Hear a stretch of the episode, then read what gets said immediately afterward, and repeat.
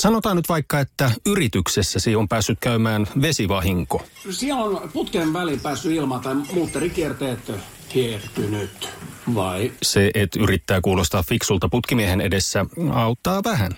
IF auttaa paljon. Tervetuloa IF-vakuutukseen.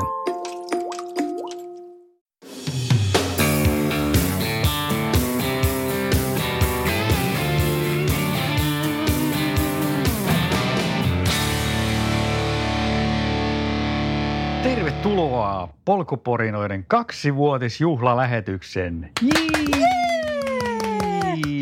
Eli täällä on kestävyysurheilu podcastia pitävät Sari Herman. Ja Mikael Herman. Eli tervetuloa munkin puolesta. Meillä on kaksi vuotta takana ja tässä juhlalähetyksessä me ajateltiin käydä läpi vähän kahden vuoden kokemuksia tai meidän oppeja. Ja sitten teemana me otetaan motivaatio meidän näkökulmasta. Mutta hei, palataanko siihen, mistä kaikki alkoi? Eli ei käydä enää sitä meidän historiaa läpi. Suurin osa vakkarikuuntelijoista on sen kuullut, mutta palataan siihen, että miksi me tehdään polkuporinoita ja miksi me käynnistetään vielä kolme, kolme vuotiskausikin. Joo, se on tosiaan hyvä kysymys aina palata siihen, että miksi me tehdään näitä ja sitä kautta ehkä myöskin saada motivaatiota siihen tekemiseen.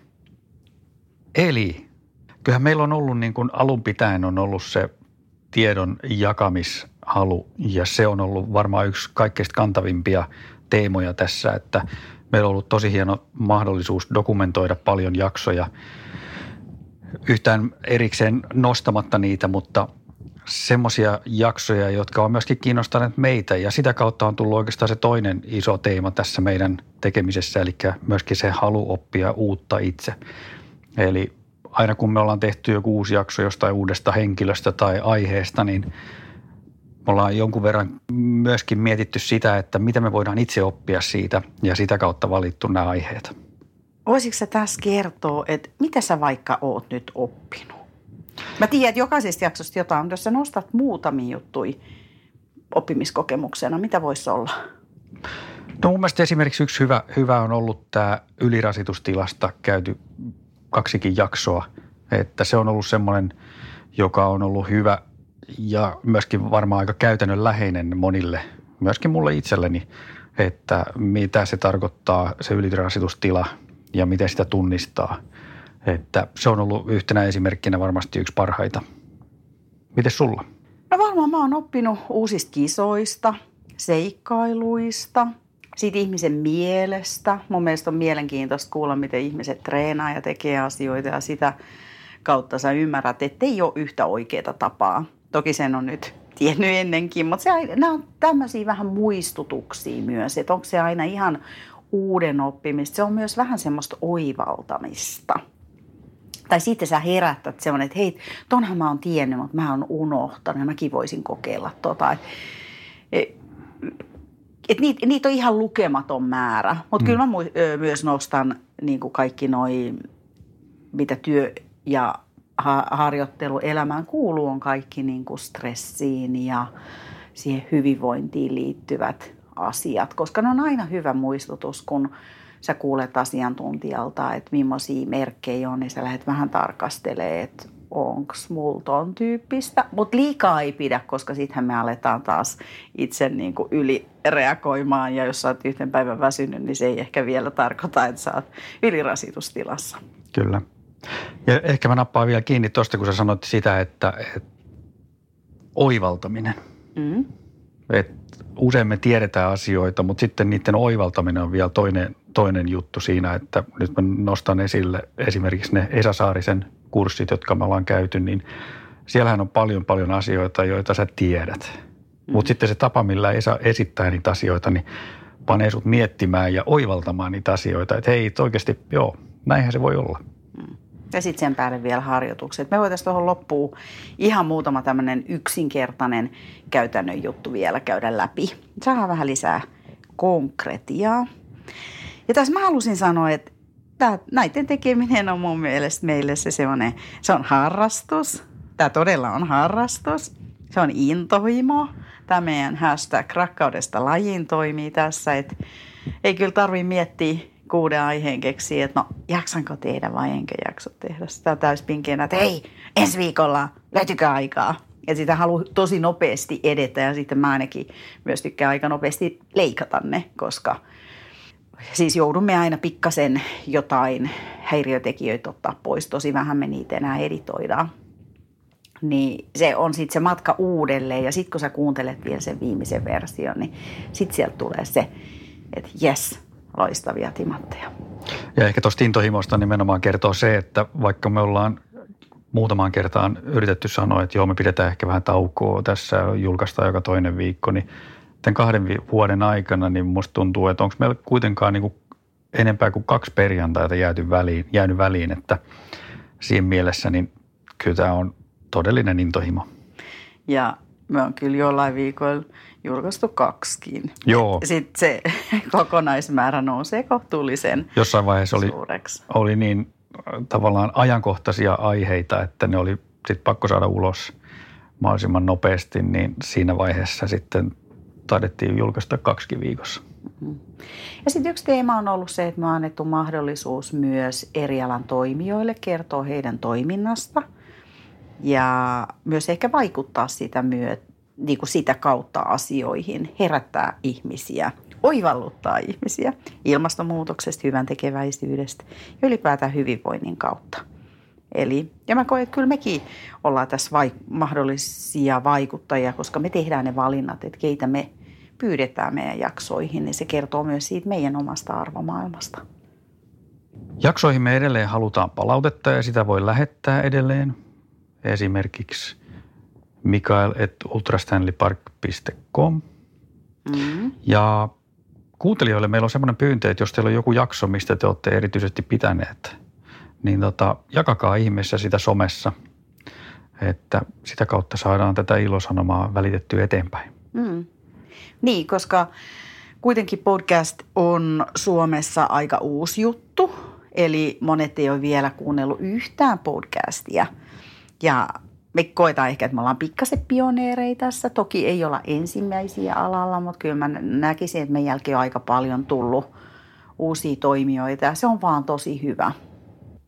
Mutta siis, eli toivotaan, että podcastit ylipäätään Suomessa tulevaisuudessa nousee radion ja äänikirjojen rinnalle, koska kun itsekin kuuntelee muita podcasteja, niin aivan valtavan loistavaa sisältöä siellä löytyy. Kyllä, sieltä voi kyllä oppia paljon. Ja sitten kermana kakun päällä vielä se, että tämä on meille yhteistekemistä. Me ollaan oltu aika kauan naimisissa, aika monet varmaan tietää. Me mentiin 95 naimisiin.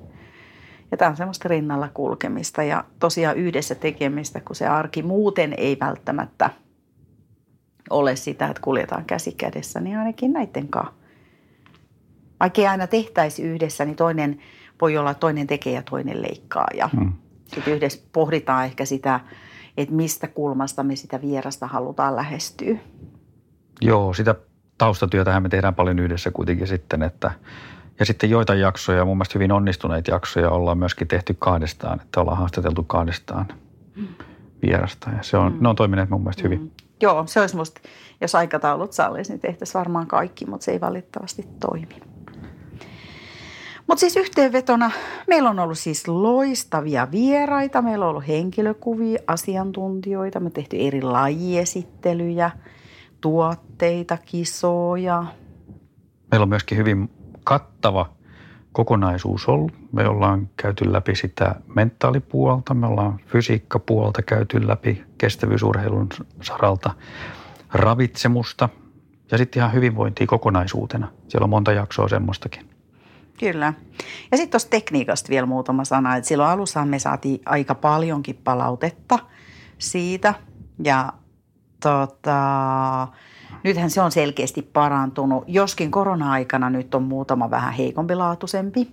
Eli mehän tehdään niitä osittain studiossa, tuolla Power Medialla, osa me tehdään kotona, osa tehdään vieraan luona. Välillä me ollaan ulkona, siellä voi kuulua linnunlaulu tai joku pistää moottorisahan käyntiin. tai on jotain peliä välillä ollut jossain urheilukentällä ää, niin kuin laidalla.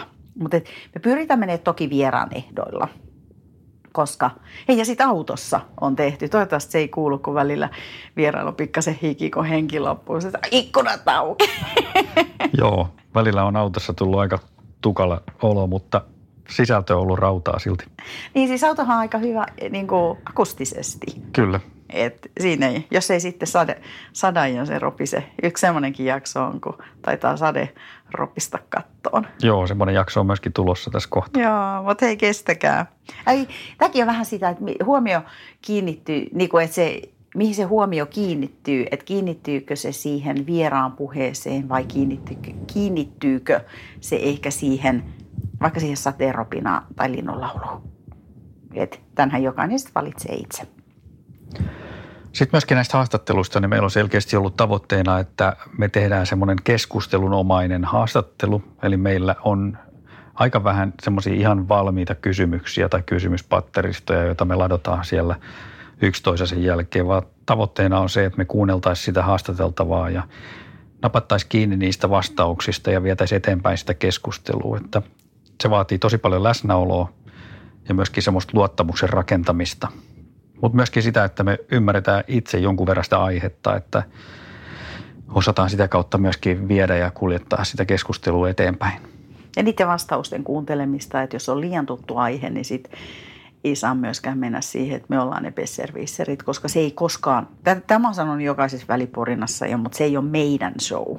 Hmm. Et me on siitä saatu palautetta, että me voitaisiin enemmän kertoa meidän mielipiteitä, mutta sen takia meillä on nämä väliporinat ja juhlaporinat sit vuosittain. Ja sitten sadas lähetys ja kahdessa lähetys, mitä kaikkea meillä tuleekaan. Tuhannes lähetys. Tuhannes lähetys. Niin se on se, missä me kerrotaan, miten me maataan. Eli me haluttaisiin, että se olisi sen vieraan. Toki mä huomaan, että jonkun Sepon kanssa, jos ollaan oltu molemmat surkeresissa, niin sitten tulee niitä omia kokemuksia. Sitten hän, hänkin kysyy, mutta se ei ole se juttu. Eli tämä vielä tässä sisään terävänä painotuksena. Kyllä. No mitä se tulevaan kauteen kuuluu? No onko, no me, onko tyhjä lista vai täysi lista? No tätä me ollaan toistettu tässä, että ei meidän lista tunnu oikein niin kuin lyhenevän, että toki koska me seurataan myöskin aikaa ja yritetään löytää uusia aiheita ja henkilöitä, niin, niin sitä kautta myöskin se lista pysyy aika niin kuin pitkähkönä, mutta me yritetään sitä lyhentää ja toivottavasti se ei lyhene, että saadaan uusia uusia mielenkiintoisia aiheita myöskin jatkossa ja saadaan se tuhanneskin lähetys kasaan vielä. No mitä sieltä listalta nyt voisi nostaa, mikä meidän niin kuin ensisijainen on, koska se on oikeasti ihan törkeän pitkä. Me edelleen tehdään sitä pari vuotta. Hmm. No yksi, mikä siellä on ollut alun perin jo listalla, niin on, on ollut nämä legendat. Eli nyt me ollaan saatu käytyä läpi, sotaako ainakin semmoinen pintaraapasu, niin Monteloiden kanssa ja Leinosen Sepon kanssa. Ja ne kaksi on ollut kyllä tosi tykättyjä jaksoja. Ja, ja kuunneltuja jaksoja. Ja kuunneltuja jaksoja todella paljon. Että niiden rinnalle me ollaan tuomassa muita Suomen niin kuin isoja, aitoja legendoja. Yritetään tänä vuonna. Tai siis ei yritetä, vaan tehdään tänä vuonna. Muistakaa sanomisen voima. Kyllä. Ja sitten me jatketaan edelleen tällä meidän omalla teemalla, vahvalla teemalla, eli nämä henkiset voimavarat – jotka myöskin tulee ole keskiössä tässä tulevalla kaudella. Että niihin meillä on tulossa uusia jaksoja. Mutta sitten ehkä yhtenä topikkina, mitä me ollaan vähän mietitty jo aikaisemminkin, niin ja joitain jaksoja ehkä on tullutkin, niin uuden tyyppiset kilpailut ja seikkailut, niin tämä on myöskin semmoinen, mihin me haluttaisiin vähän niin kuin paneutua enemmän, että mitä kaikkea sieltä löytyisi vielä ja, ja miten me voitaisiin esitellä tämän meidän polkuporinoiden kautta koska seikkailut on myös kestävyysurheilu ja aika isolla osalla se seikkailun hakeminen on keskiössä pelkän kilpailun lisäksi mm. tai niin kuin rinnalla. Et monet ei välttämättä ajattele, kun ne lähtee johonkin semmoiseen seikkailulle, siihen kisaan, että tämä pitää mun voittaa. Ja sen takia varmaan monet tekee myös tämmöisiä omatoimiseikkailuja. Se on enemmän se elämyksien hakeminen ja niin kuin aidosti se tekeminen, eikä se, että mä kisaan muita vastaan. Mä luulen, että se on aika pieni kuitenkin osa ihmisiä, jotka lähtee kilpailuihin taistelemaan, sanotaan niin kuin palkinto pallitisijoituksista tai, tai esimerkiksi juoksemaan kelloa vastaan, että, että mä luulen, että suurin osa kuitenkin on sitä porukkaa, joka sitten on siellä enemmän sen elämyksen kautta. Ehkä tämän, tämän tyyppisiä niin kuin aiheita mekin yritetään löytää sitten tähän seuraavaan kauteen. Mun mielestä se näkyy itse asiassa hyvin meidän Nuuksio Backyard Ultrassa. Ensi vuoden kisaan on nyt ilmoittautunut joku, nyt en muista ulkoa, mutta 40 plus henkeä. Eli siellä on vielä ihan hyvin paikkoja, mutta sitten taas kun me laittiin pikkujoulu backyard, se meni ihan hetkessä se 60 paikkaa, koska se on, se kynnys tulla sinne on niin paljon pienempi ja se koko, okei, okay, backyardit ei koskaan ole niin kilpailullisia, jos kuuntelitte esimerkiksi sen Katin jakson, että sehän on semmoista yhteishengen, kaikki juoksee yhdessä ja tsemppaa toisiin.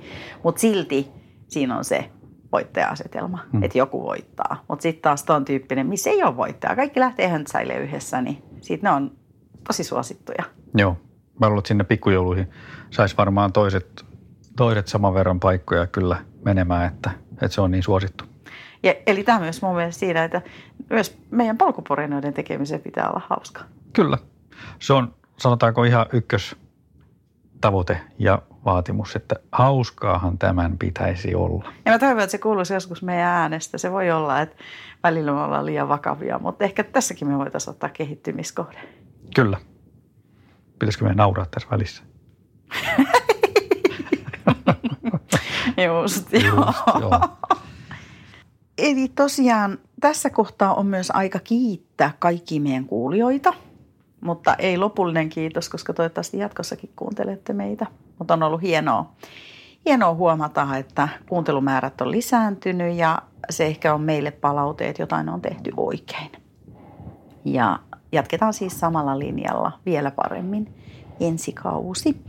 Mutta me tuossa alussa luvattiin, että tämän päivän teemana olisi motivaatio. Ja motivaatio, sehän on aika sellainen epämääräinen sana sitten loppukädessä – se on kuitenkin semmoinen toiminnan voima. Voisiko sitä sanoa myös vähän semmoinen halu? Jossain määrin varmaan. Niin, että se motivaatio on aina hyvin yksilöllinen. Että mun motivaatio ei ole sama kuin sun motivaatio. Eli se ei ole semmoinen, että sä voit mennä kauppaan, ostaa hyllyltä, että hei, ostasinko mä punaisen vai sinisen motivaation. Eli ei, ei toimi näin. Eikä ei. sitä voi monistaa myöskään. Et mä en voi, että mun tämän päivän motivaatio on huomenna sama motivaatio, koska huomenna on pikkasen erilainen. Se ei ole koskaan pysyvä tila. Ei ole pysyvä tila. Eli tuleeko sinulla koskaan päiviä, ettei huita lähteä lenkille? Aika harvoin, mutta kyllä niitäkin välillä sitten tulee. Kysy se multa sama kysymys. No tuleeko sinulla Sari semmoisia päiviä, ettei tee mieli lähteä lenkille? Kyllä tulee. Täskin näkee, mutta kysy multa jotain muuta. Tuleeko päiviä, jolloin mä en opiskele tai tee jotain muuta? Ei tuu. Niin just. Niin, niin just. Niin, eli, eli myös täytyy löytää, löytää ne kohteet, et, ja sitten niin tutki sitä oma, omaa motivaatioa.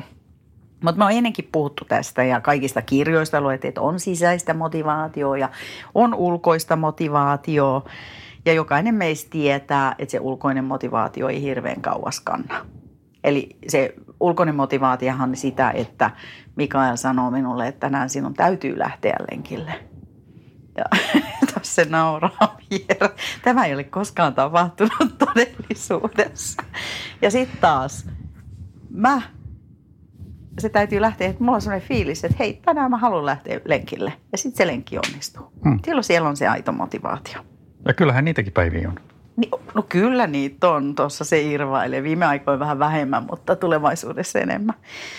Mutta ylipäätään sitähän on tutkittu, ettei se pelkkä, esimerkiksi jos joku haluaa pudottaa painoa, niin se, se ulkonäkö ei ole riittävä motivaatio yleensä siihen painon pudottamiseen, vaan siellä pitää olla jotain vähän syvempiä syitä, esimerkiksi terveydelliset syyt. Tai se, että sä voit paremmin, sä jaksat paremmin, mutta ei se, että sä näytät joltain mannekiinilta jo, joltain kuvalta lehdessä.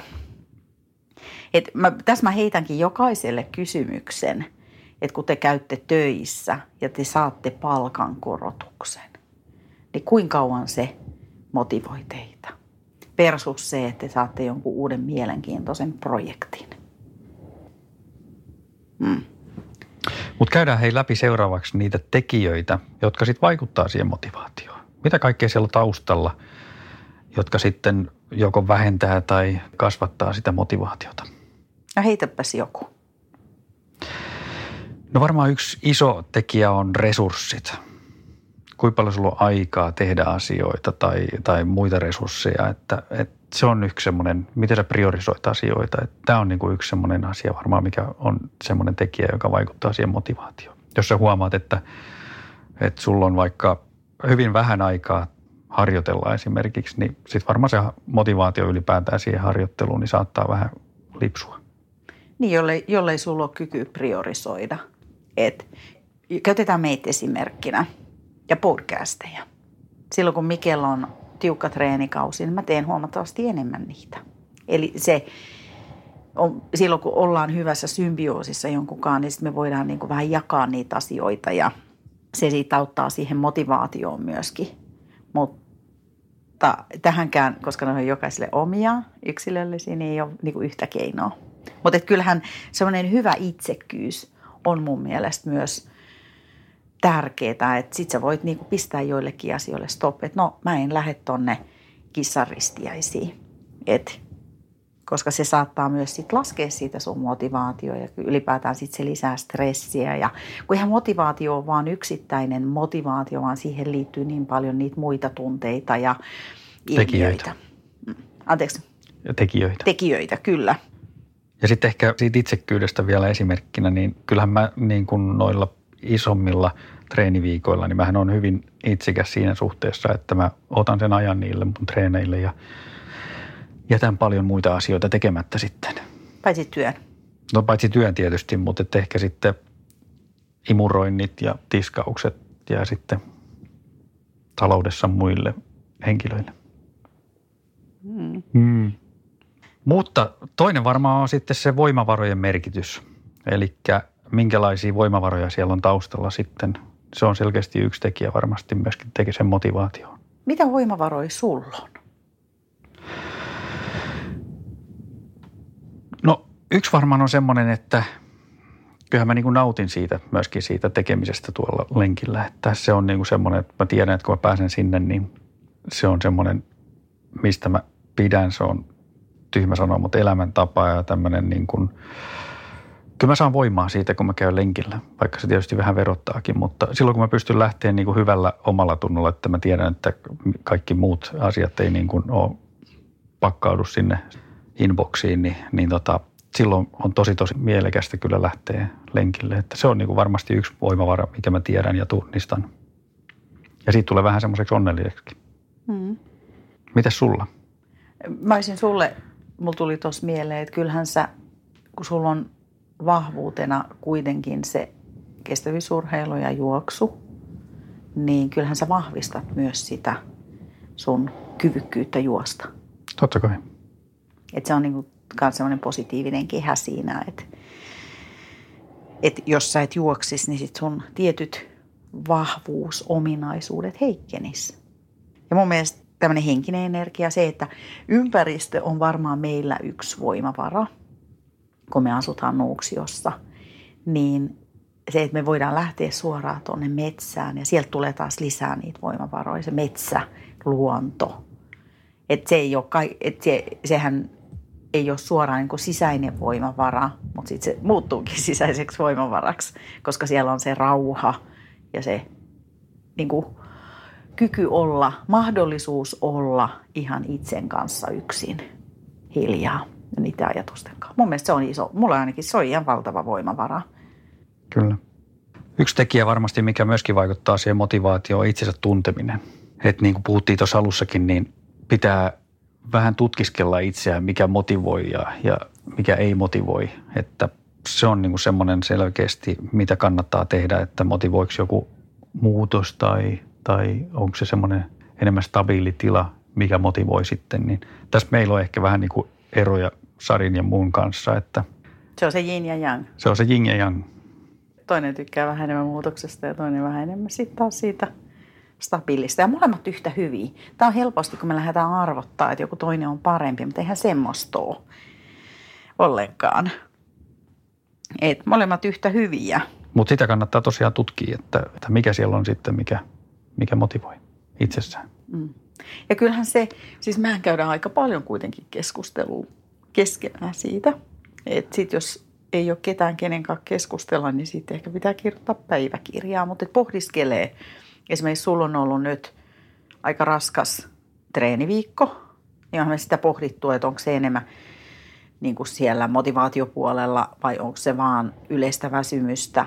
Ja mähän kysyin sulta eilen, että riittääkö sun motivaatio treenaamiseen ja mitä sä vastasit? Mä vastasin, että riittää mun motivaatio.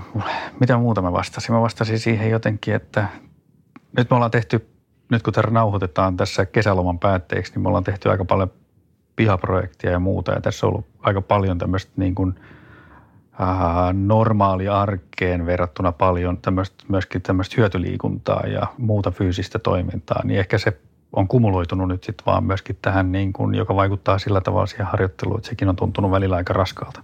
No sä oot 50 kilosia noita liuskekivilaattoja siirtänyt, niin onhan se nyt tuommoiselle toimistorotalle aika rankkaa puuhaa. Mitä? Sitten kuitenkin yhtäkkiä, kun tekee niin kuin päivätolkulla sen tyyppistä duunia, että kannetaan kiviä ja kaivetaan maata. Meillä voidaan kaikille kertoa, kun pistät lapion maahan, niin siellä tulee kivi saman tien. Uudelleen toinen kivi.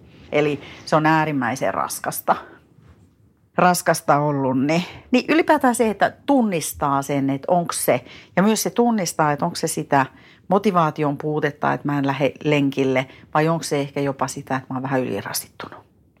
Joo, se on totta. Se on, itse asiassa siitä just puhuttiinkin eilen, että onko se, miten sen tunnistaa sen tilanteen, että, että sitten sit kun on vähän vielä siihen niin kuin voi olla vähän huonosti nukuttuja öitä esimerkiksi tai tämän tyyppisiä, niin se se vaatii tosi tarkkaa kuulostelua, että mil, mitä siellä on taustalla sitten, mistä se voi johtua. Että toki se voi olla monen asian summa myöskin, mutta se on semmoinen asia kanssa, mihin kannattaa kiinnittää huomiota kyllä ja vähän pohdiskella.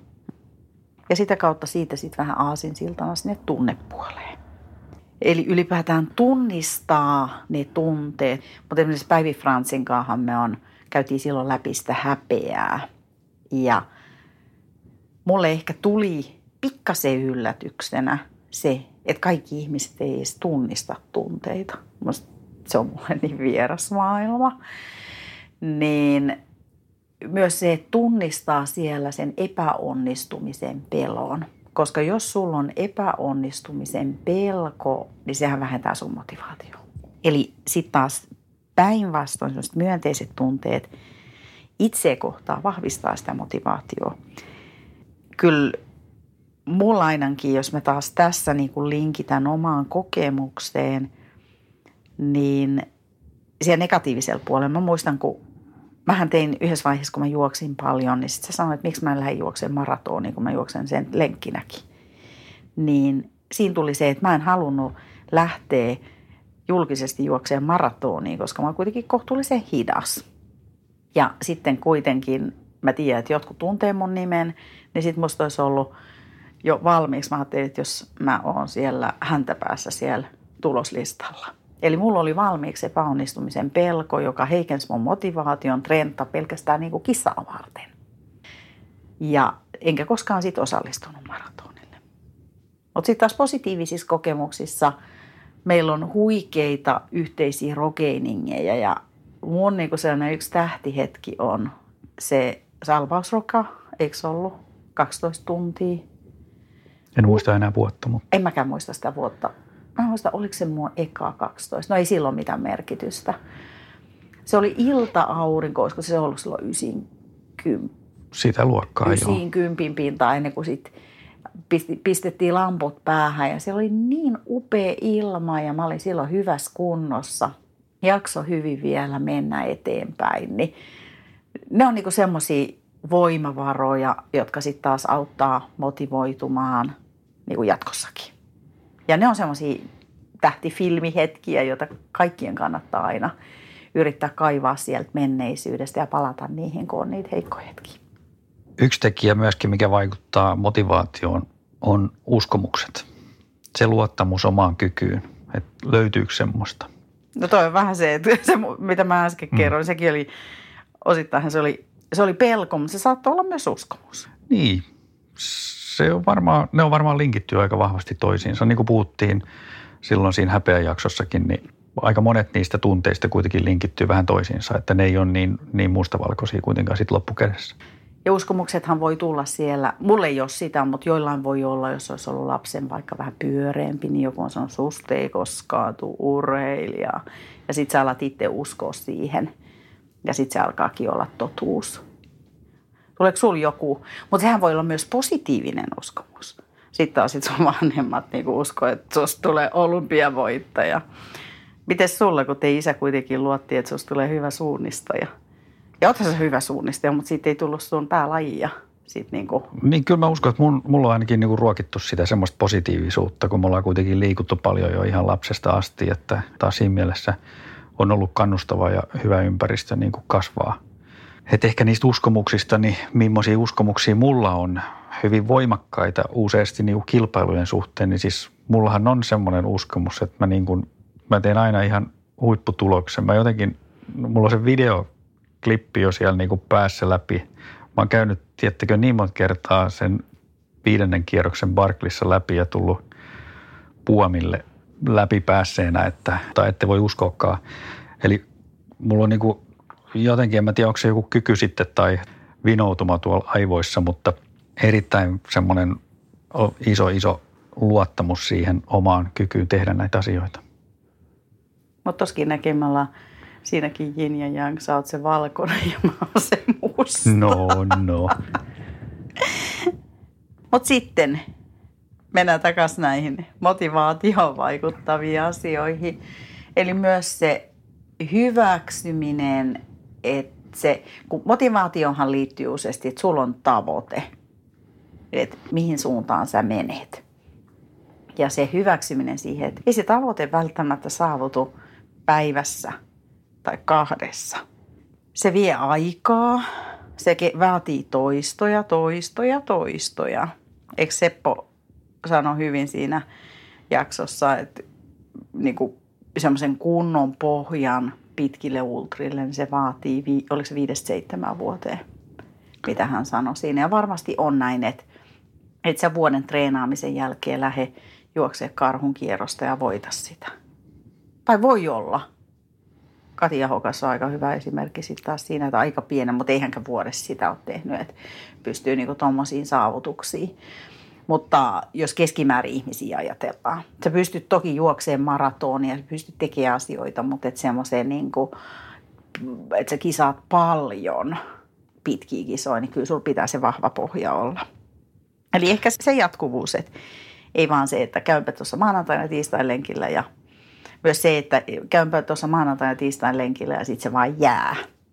Vaan että se semmoinen säännöllisyys. Ja tähän liittyy oikeastaan myöskin se, että sun pitää nauttia siitä matkasta. Sen sijaan, että, että sä nautit pelkästään siitä tavoitteesta, joka voi olla siellä 5-7 vuoden päässä, että sä oot siinä kunnossa, että sä voit tehdä isoja ultrajuoksukisoja niin, tai matkoja, niin niin kyllähän sun täytyy myöskin pystyä nauttimaan siitä ensimmäisestä ja toisesta ja kolmannestakin vuodesta ennen kuin sä oot siellä tavoitteessa. Jos miettii myös opiskelua, niin kyllähän se, että saat sen todistuksen käteen, niin se voi olla aika pettymys, jos sun ainut motivaatio on vaan se, että sä saat sen lopputodistuksen, etkä siitä matkasta, kun sä opit niitä asioita, mm. jotka on johtanut siihen. Liittyykö tämä itse asiassa siihen, mistä me puhuttiin Katin kanssakin, että – että sitten kun sä pääset maaliin tai sä pääset siihen, tai kun se kilpailu loppuu, niin se hetki voikin olla vähän semmoinen, niin kuin, semmoinen että sulla tulee morkkis sen jälkeen. Tai miksi naiset masentuu synnytyksen jälkeen. Niin. Voi olla. Se ei olekaan ehkä ihan sitä euforiaa, mitä sä odotit. Niin. Sen maaliin pääsy. Et, en tiedä. Ja nämähän on varmaan niin yksilöllisiä. Ja tietysti onhan siinä varmaan sitä, fyy, niin kuin Katikin sanoi, sitä semmoista fyysistä rasitusta ja muuta mukana, mutta...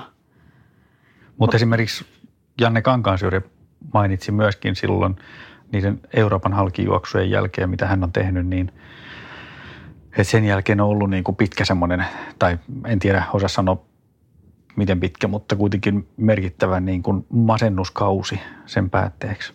Että sitten kun sä oot juossut sen kaksi-kolme kuukautta, minkä verran niillä meni Euroopan halkijuoksussa, niin sen jälkeen tulee semmoinen niin tyhjyyden ja vähän masennuksen kausi, että niin olisiko tässä vähän niin kuin sama, että sen takia sun pitää tykätä siitä, kun sä juokset myöskin siellä ennen kuin sä pääset maaliin. Niin. Mä, Siitä harjoittelusta. Että, niin, no tykkäskö Janne, se oli varmaan aika tuskaa siinä lopussa. Mutta hei, mä haluan vielä extempore ottaa tässä yhden esimerkin. Eli kun meidän viimeinen MBU, Nuksi Backyard Ultra, annettiin palkintoja Juhalle, niin musta se oli jotenkin liikuttava hetki. Mä liikutun tässä, kun mä ajattelen. Että siis Juha oli toisaalta onnellinen omasta puolesta – ja hänen motivaatio varmasti oli kova voittaa se kisa ja sitten siellä tulikin selvästi suru Katin puolesta. Kyllä.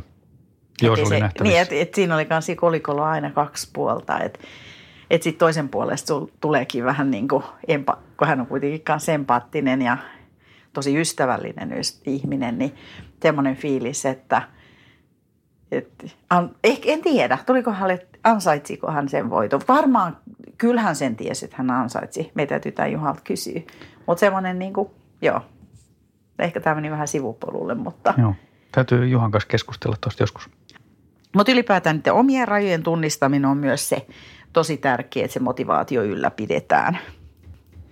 Motivaation ylläpitämiseksi auttaa myöskin tavoitteiden asettaminen. Eli se olisi selkeä tavoite, jota kohti kuljetaan ja mitäs kaikkea siinä voisi ottaa sitten esille? Totta kai, että se tavoite on riittävän niin kuin selkeä. Mun mielestä se on ihan ensisijainen, että sä tiedät oikeasti itsekin, että se ei ole niin epämääräinen, että sit se vaikuttaa siihen motivaatioon. Mutta sanotaan, että se tavoite on nyt jossain kauempana – harvoin me asetetaan sitä tavoitetta huomiselle. Toki se tavoite voisi olla, että herään huomenna hyvin nukkuneena ja sitten mä motivoidun menemään tänä aikaisin nukkumaan. Se olisi sellainen lyhyen tähtäimen tavoite. Mutta jos pidemmälle, niin kyllä ne välitavoitteet on tosi tärkeitä. Et puhutaan sitten urheilusta tai jostain muusta elämänmuutoksesta, niin et se edistyminen ylipäätään saadaan näkyväksi – niin myös on hyvä, että sulla on jonkunnäköinen mittaristo, jotain, jo, jo, joku millä sä seuraat sitä. Ja sitten mun mielestä niihin välitavoitteisiin voi tulla myös se, että haluuko palkita itsesi jollain tavalla. Sä sanoit siitä, että se tavoitteen pitää olla niinku selkeä, mutta se pitää myöskin olla sulle itsellesi tärkeä. Se pitää olla semmoinen, minkä sä koet omaksi. Se pitää olla semmoinen, minkä sä koet tärkeäksi, jotta sä jaksat motivoitua sinne. Myöskin, jos se onkin sitten siellä, ei huomisessa, mutta – jonkun kuukauden päässä tai vuoden päässä.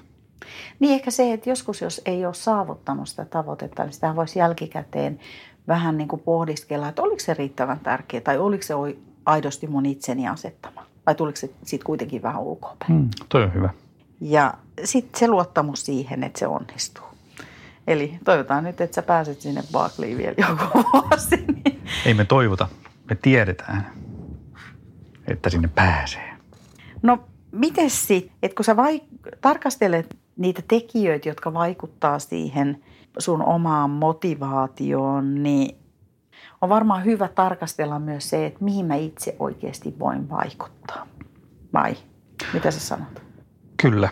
Se vaikuttaa motivaatioon huomattavasti, jos esimerkiksi, niin kuin puhuttiin aikaisemmin niistä tekijöistä, että jos sulla esimerkiksi aikaresurssit on niin kuin rajoittaa sitä, niin pystyykö se vaikuttaa niin? Onko siellä semmoisia asioita, joihin sä just puhuttiin niistä kissaristiäisistä. Onko siellä semmoisia kissaristiäisiä, joita sä voit hyvällä omalla tunnolla jättää väliin vai onko se semmoisia, että, sun on pakko ne tehdä tai onko sun muita siellä arjessa asioita, joita sä et pysty niin kuin, muuttamaan aikatauluun.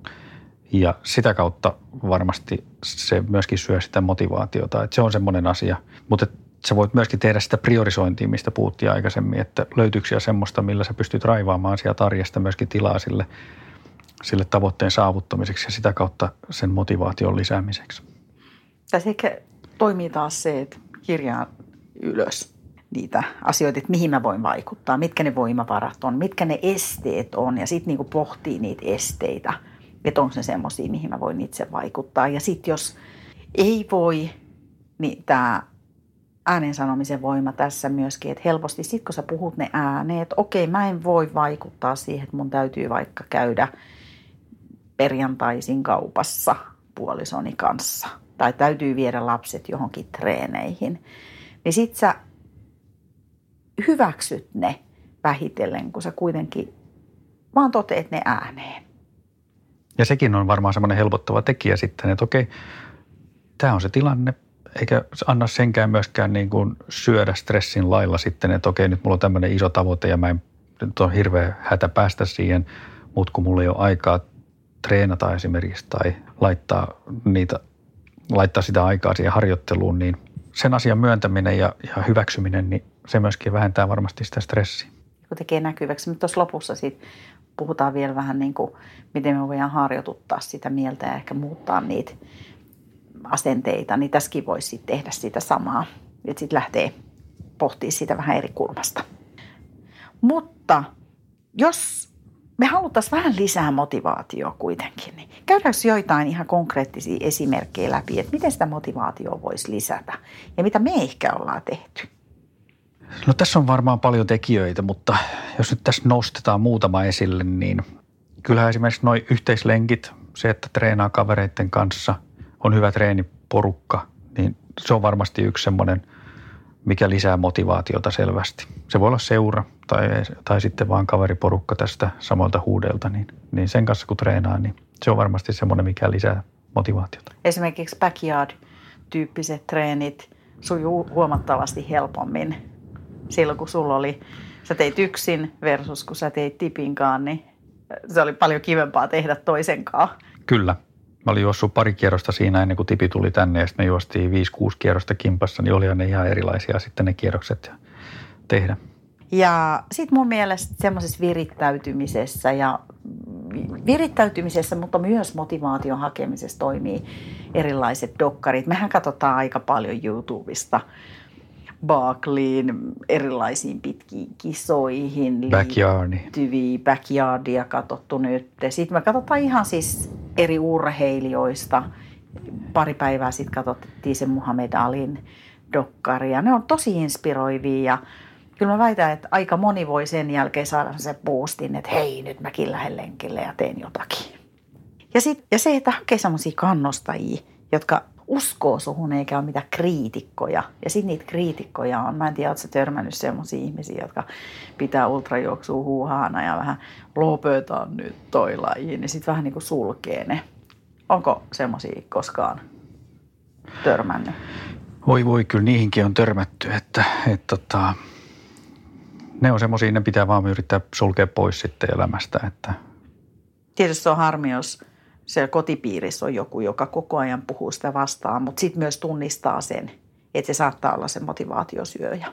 Ja sitten niinku itse tekee sen päätöksen, että saako sen toisen pysymään hiljaa vai pystyykö sulkea korvat siltä. Mehän ei voida vaikuttaa kuin itseen. Joo. Tuossa Timo Polarin kirjaa lukiessa huomasi sen, että miten häntä oli motivoinut sitten taas nämä entisajan tämmöiset uroteot ja reissut, jotka oli tehty jo pitkän pitkän aikaa ennen häntä, että hänellä oli selvästi niin kuin motivaatiotna ennen niitä omia reissuja ja sekä, sekä myöskin niiden reissujen aikana niin muistella näitä asioita ja niitä ihmisiä, jotka oli silloin entisaikaan tehneet vastaavia juttuja. No onko sulla joku semmoinen?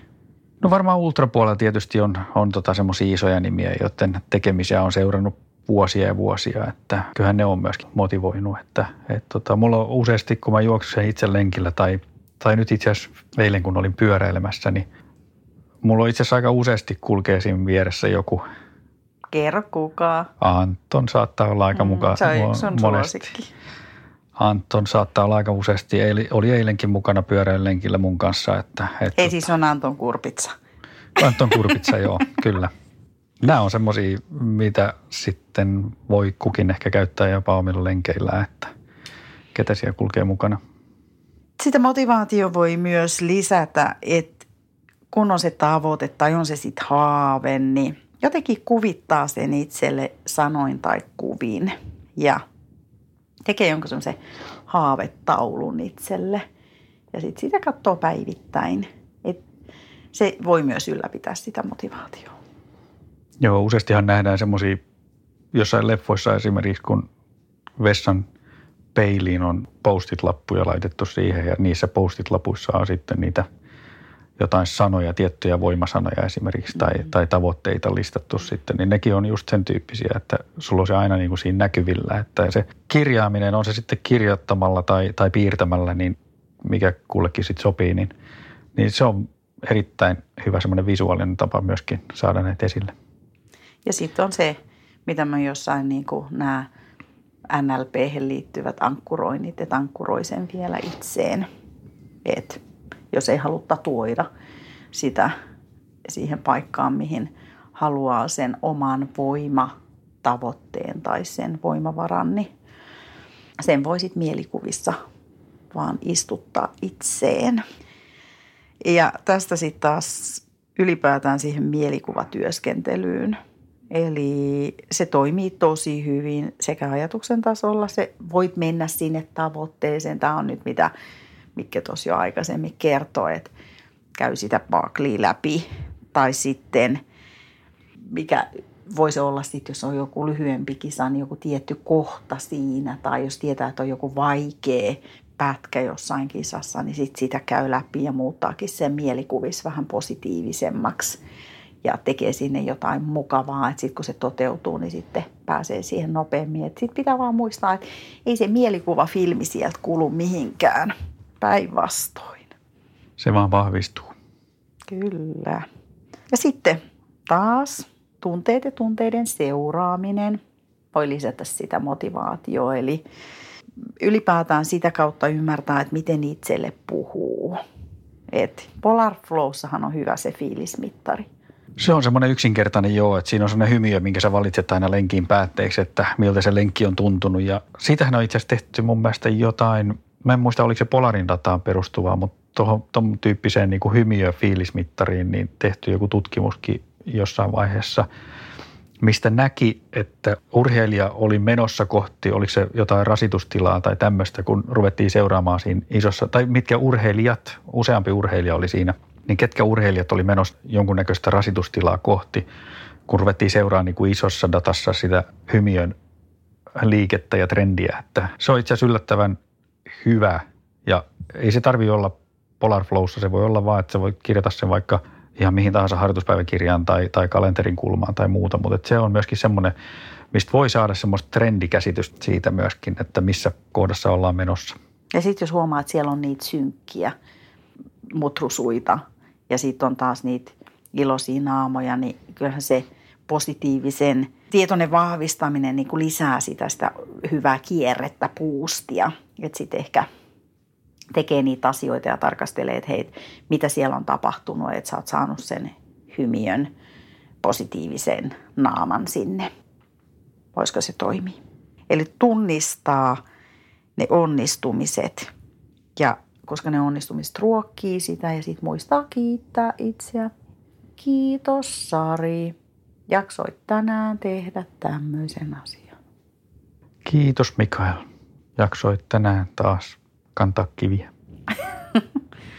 Miten sitten vielä sitä, mä mietin, että meillähän niin me käytetään tämmöiseen fiiliksen nostatukseen esimerkiksi musiikkia tosi paljon, niin kyllähän se myös ehkä lisää sitä motivaatiota, sit niin kuin ainakin välillisesti. Kyllähän se välillisesti nostaa varmasti sitä, sitä myöskin, että, että jaksaa ehkä jonkun tietyn niin kuin semmoisen suvantovaiheen yli katsomalla jonkun hyvän dokkarin tai kuuntelemalla jotain hyvää musiikkia, niin, niin varmasti auttaa eteenpäin ja sitä kautta myöskin motivoi sua.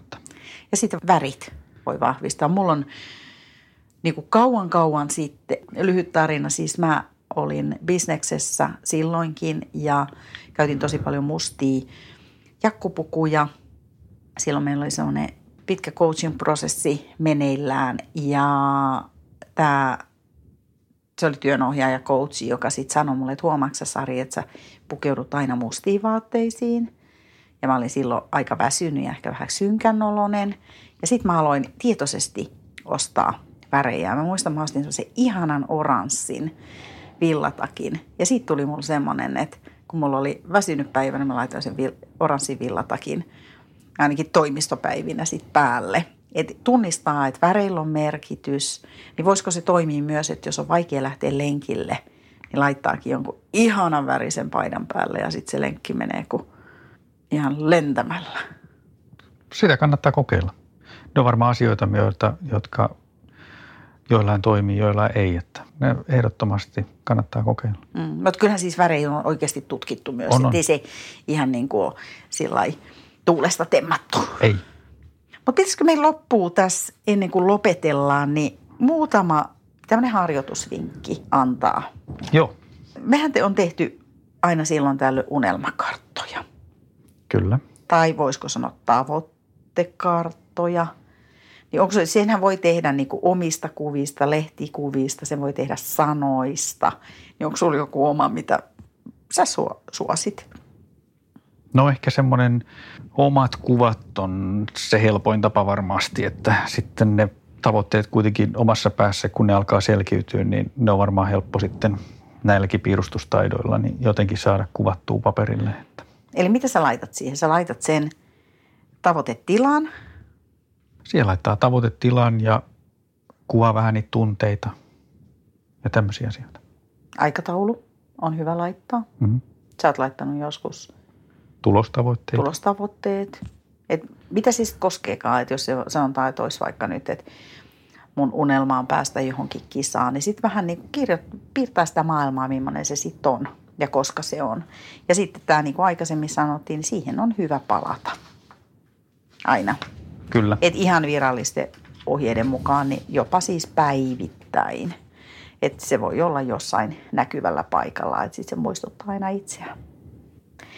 Sitten näkökulman vaihtaminen. Tämä on, tästä on itse asiassa tosi hyvä yksi Mattilan oon itse sen työnohjaaja koulutuksessa aikanaan lukenut ja sieltä on jäänyt moni juttui mieleen.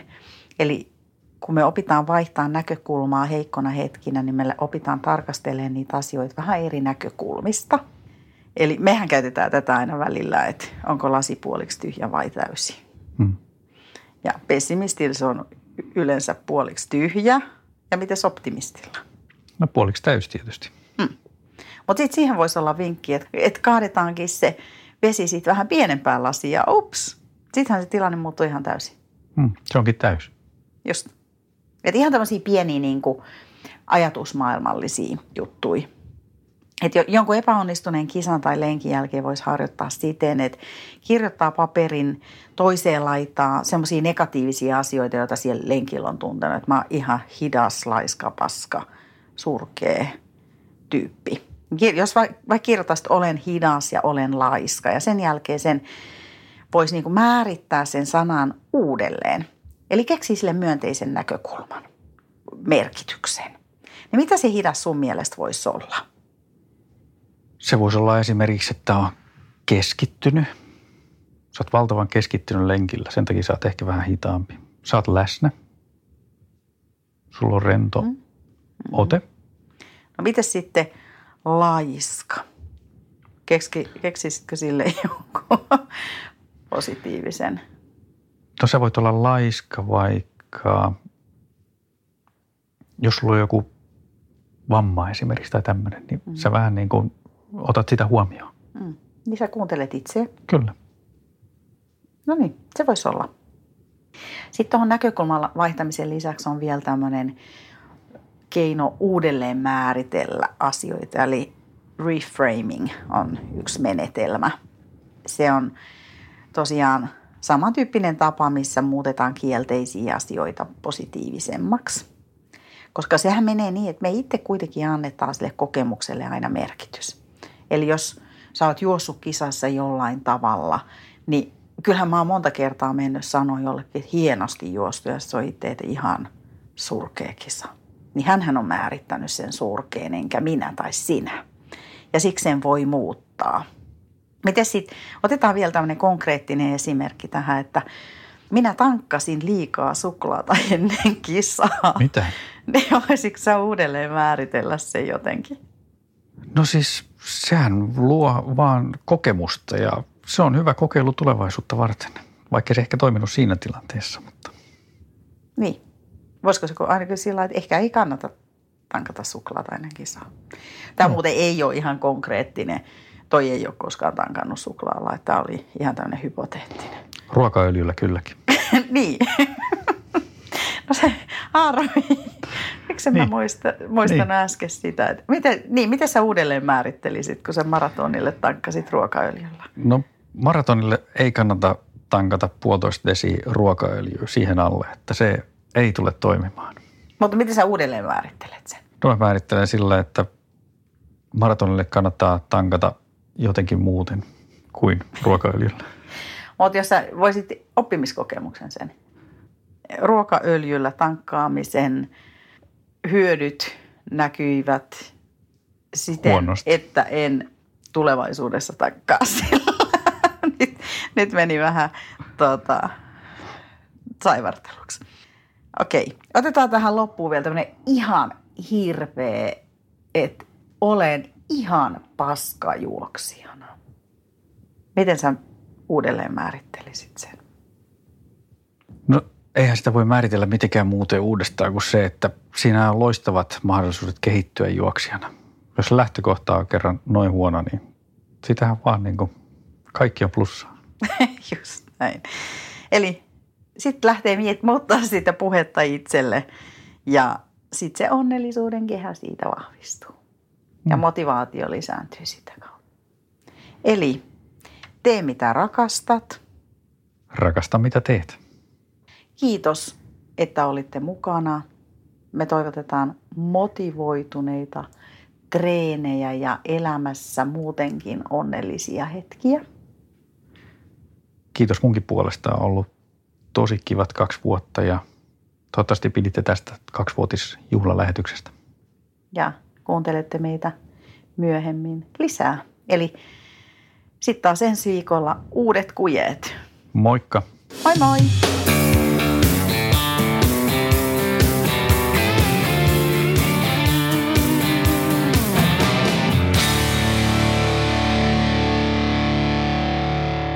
Sanotaan nyt vaikka, että isohko kivi iskee koko tuulilasisi säpäleiksi. Hei, nythän me päästään tapaamaan taas sitä superkivaa Jaria korjaamolle. Se, että pysyy positiivisena, auttaa vähän. IF auttaa paljon. Tervetuloa IF-vakuutukseen.